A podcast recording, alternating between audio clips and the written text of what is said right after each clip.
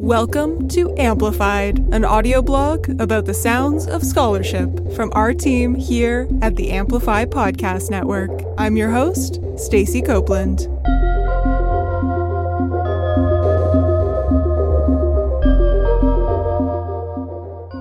Spending much of my research career in the world of sound studies, it was no surprise to me when, back in 2017, I heard about the Soundworks initiative coming out of BC Studies, the British Columbia Quarterly, actively working to integrate sound into their location based scholarly project. Why wasn't it surprising to me, you might ask? Well, as many cultural sound studies nerds, perhaps yourself included, know, Canada's province of British Columbia has a rich and complex history when it comes to sound studies, examining concepts, practices, and technologies of sound and listening in different historical and cultural contexts in and outside of Canada. For example, the Sonic Research Studio at Simon Fraser University has a long history of sound based practice, from sound walks and sound mapping to critical listening techniques and soundscape composition. Going back to the late 1960s, when the World Soundscape Project was established by composer R. Murray Schafer, the BC Studies Journal, also founded around the same time, aimed to bring a focus to regional and land based questions as well. With more contemporary BC based research like Dr. Milena Droumeva's Livable Soundscapes, an exploration of sound and urban livability, and Dr. Dylan Robinson's Hungry Listening, Resonant Theory for Indigenous Sound Studies, BC scholars continue to showcase the important role of sound in British Columbia's cultural, political, and economic past and present. This month on Amplified, I'm joined by BC Studies current editor, Paige Raibmon, and the journal's Soundworks editor, Jenni Schine. Together, we reflect on how BC Studies became a space for alternative forms of scholarship and the ways in which the journal continues to push the boundaries of what it means to publish, alongside questions of decoloniality, regional based work, and of course, sound based scholarship.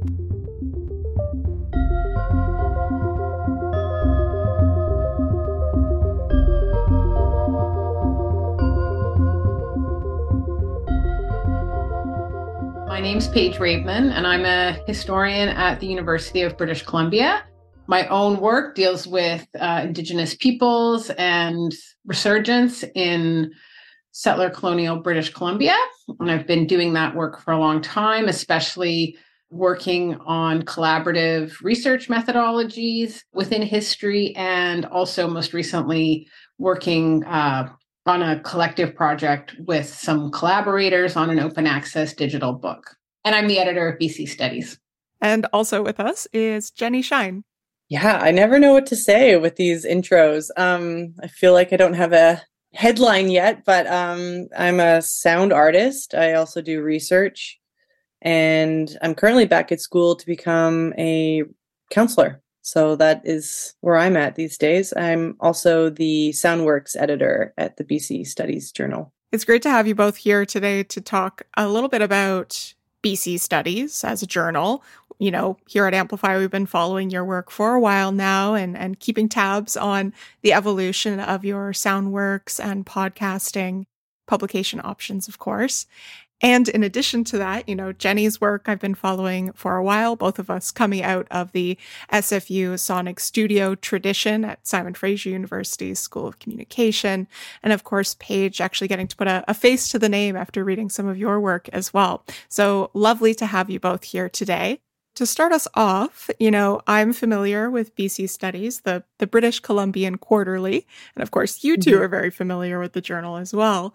Um, but for our listeners, if you could give a sense of what the journal is all about and how you both got involved with it. Paige, you want to start with? You want me to go first? Yeah. So BC Studies is uh, an interdisciplinary quarterly published out of UBC. It's a long-standing journal that started in 1969 and it pub- we publish on all humanities and social science areas that relate to British Columbia. So it really focuses on all kinds of great and innovative work that are happening within the region. I became involved as the co editor initially under the previous editor, who was Leslie Robertson.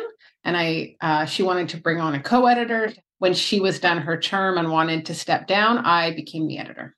And I became the Soundworks editor. I'm not sure actually when that was, so maybe we'll cut that out. All these dates. COVID happened and then years disappeared. But uh, yeah, Alexandrine Boudreault Fournier started the Soundworks section.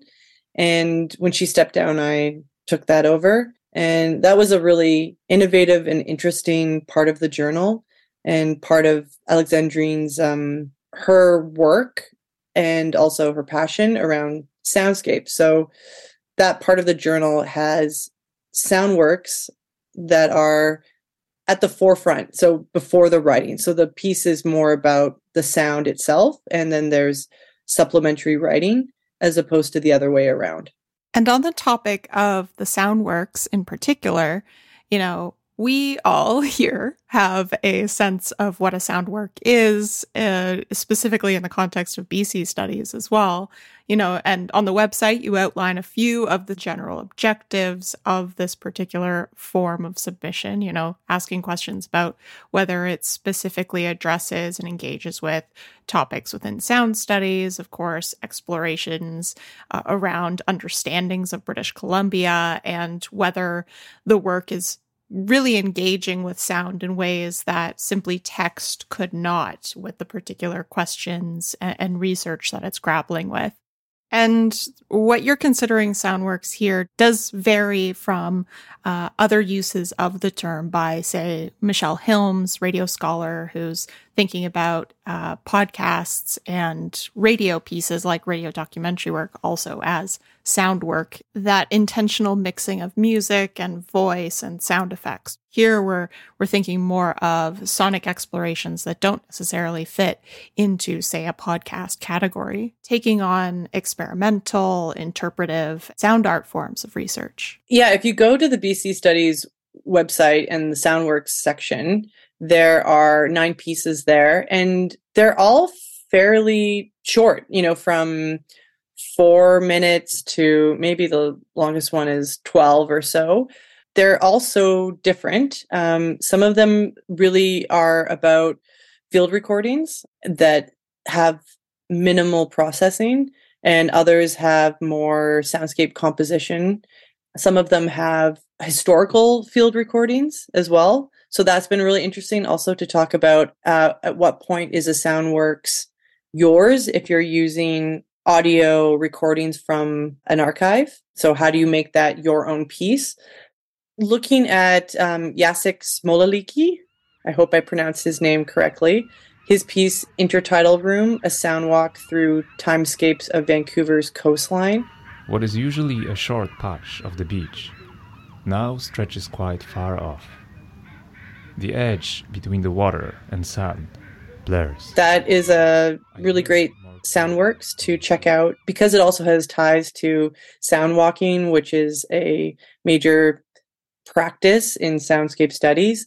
And it ties in with the Vancouver Soundscape and the World Soundscape Collective and the Vancouver Soundwalk Collective.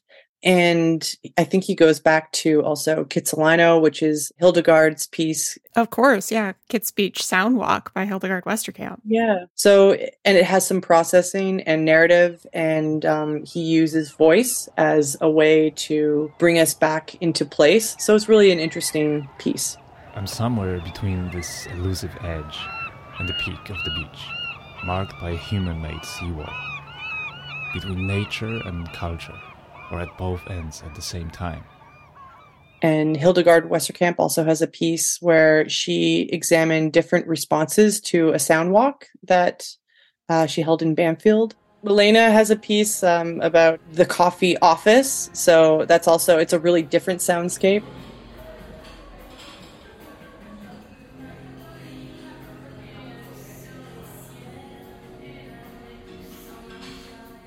So there are different. Yeah, they're different ways to present a sound Soundworks. Yeah, you know, it was intriguing to me to find a journal outside of sound studies that that actually publishes sound forward scholarship. You know, work that bridges across the social sciences and humanities.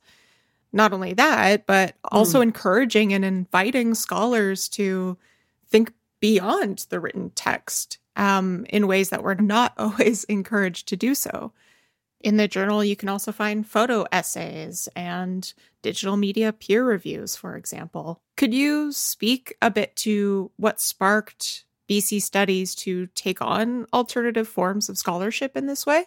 I would like to really give credit to Leslie Robertson and Alexandrine for initiating that. So I wasn't part of the journal and I think that under Leslie's editorship, she undertook a lot of innovations with the journal. And she, in conjunction with Alex, started the Soundworks aspect of it.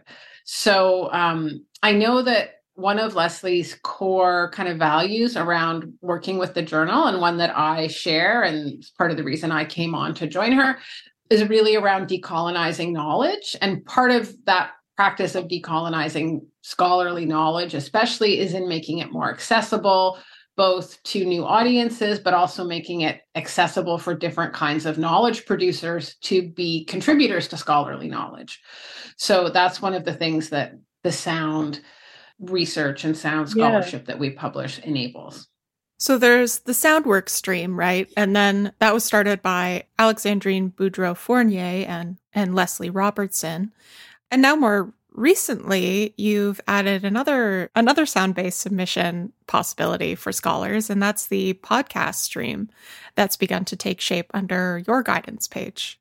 When i came on that was an idea that i had that it would make a logical extension since we had all of this jumpstart through leslie on how we might peer review scholarship that wasn't primarily based in print with the soundworks and that had been quite successful. And so i thought that it would be really great to include peer reviewed podcasts as something that would also be a way to help scholars who want to disseminate their knowledge in that form also have a peer reviewed stamp on it to help them with their own really with their own career profiles and their own CVs so that they're getting validation at their institutions which is a struggle peer review is definitely something I'd like to touch on a bit more here I mean, as you know, the question of how to peer review sound based scholarship, particularly podcasts, uh, for us is a question we are actively working on here at Amplify. And, you know, we often find lots of excitement, intrigue about the idea of peer reviewed scholarly mm-hmm. podcasts and sound work. But in reality, we run into a lot of barriers around uh, apprehensions about the time investment involved for both sides uh, in the project, for both scholarly producers who are worried about the potential amount of revisions they might have to make to their work, and for peer reviewers who aren't sure how much labor is actually involved in listening to and providing feedback on scholarly podcasts.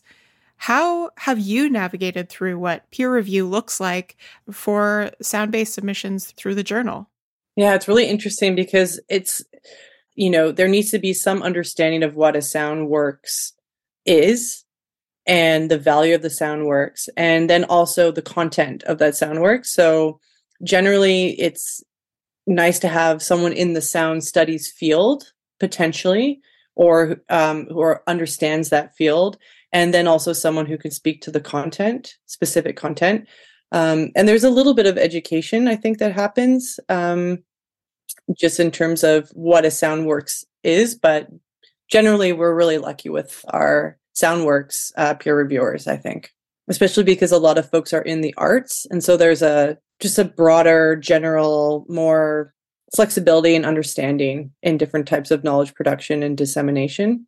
So, how does that sound work peer review experience um, then translate into the development of peer review for the more recent podcast submission option, particularly given that, as you say, Soundworks or soundscape composition submissions mm. tend to be more arts based and are on the more creative, interpretive side of things in the scholarly publication world. Whereas, whereas podcasts tend to have some of that um, arts based creativity involved, but they also are much more voice and narrative driven works, perhaps somewhere more in between the traditional written article and soundwork formats, right? How have those frictions coalesced then in your podcast peer review process? So I would say that actually the barriers that you mentioned, Stacy, are the ones that we are also still encountering. And it's been in a way more challenging with the podcasts maybe than with the soundworks for those people who are producing sound scholarship it's a form that is already maybe more familiar.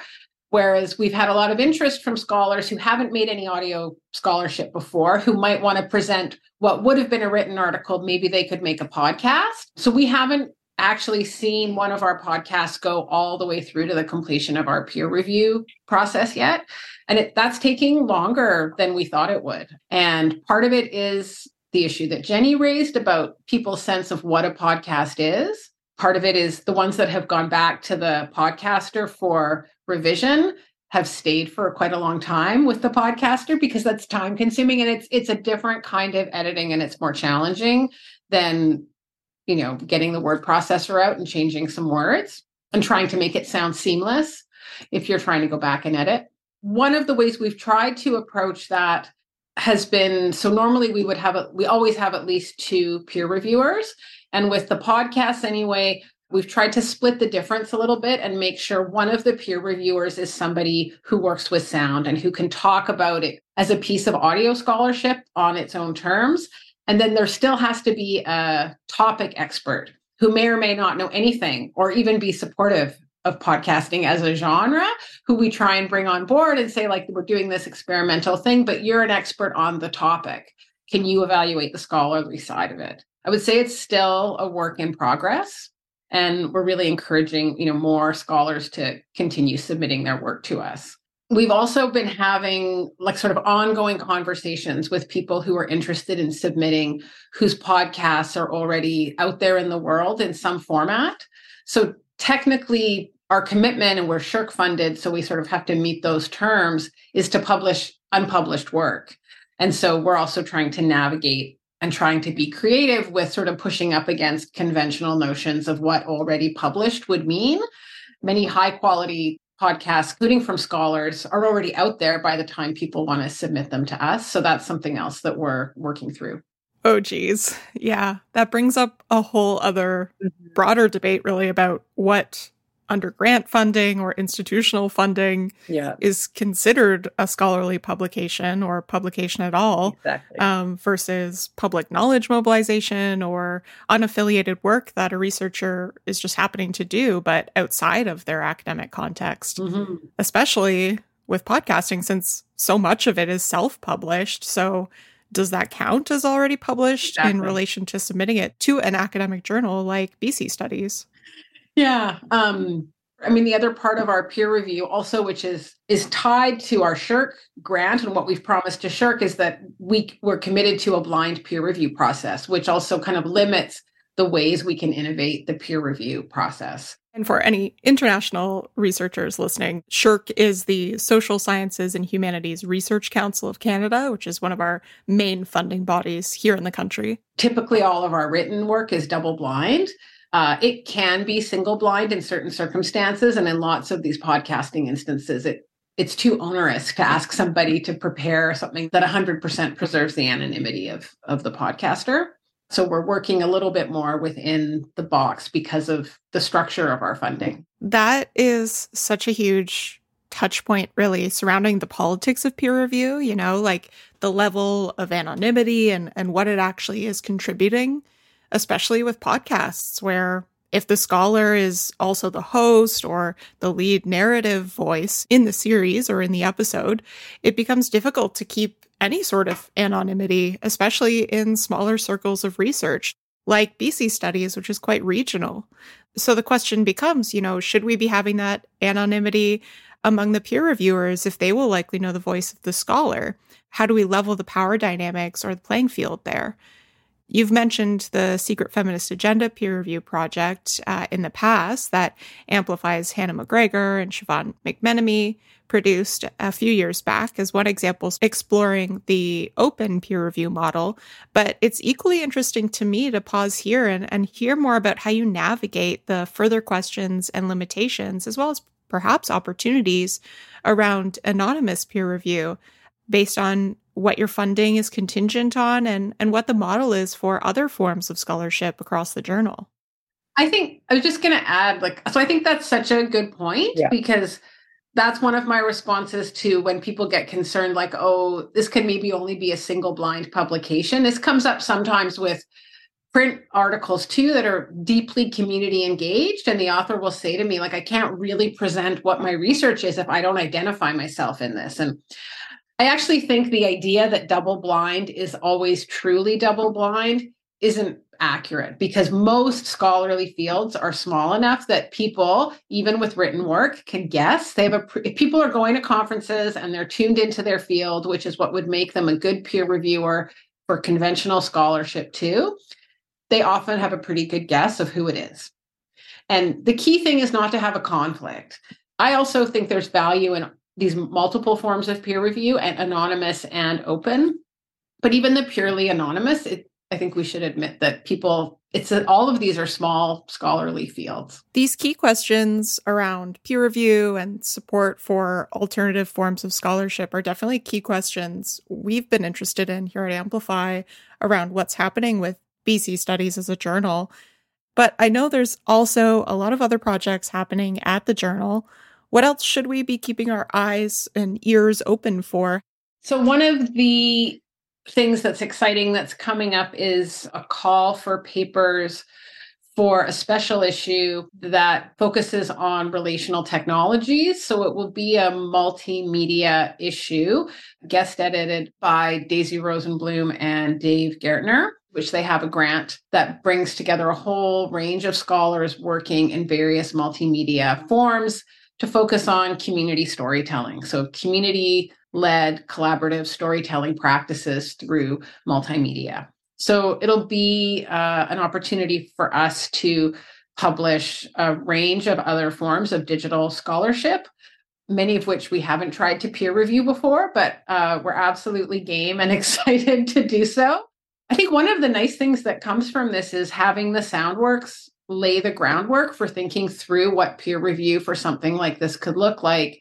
It seems to me it's not that difficult to begin imagining how we could extend it to other forms of digital scholarship and non print scholarship. So stay tuned, that's going to be coming.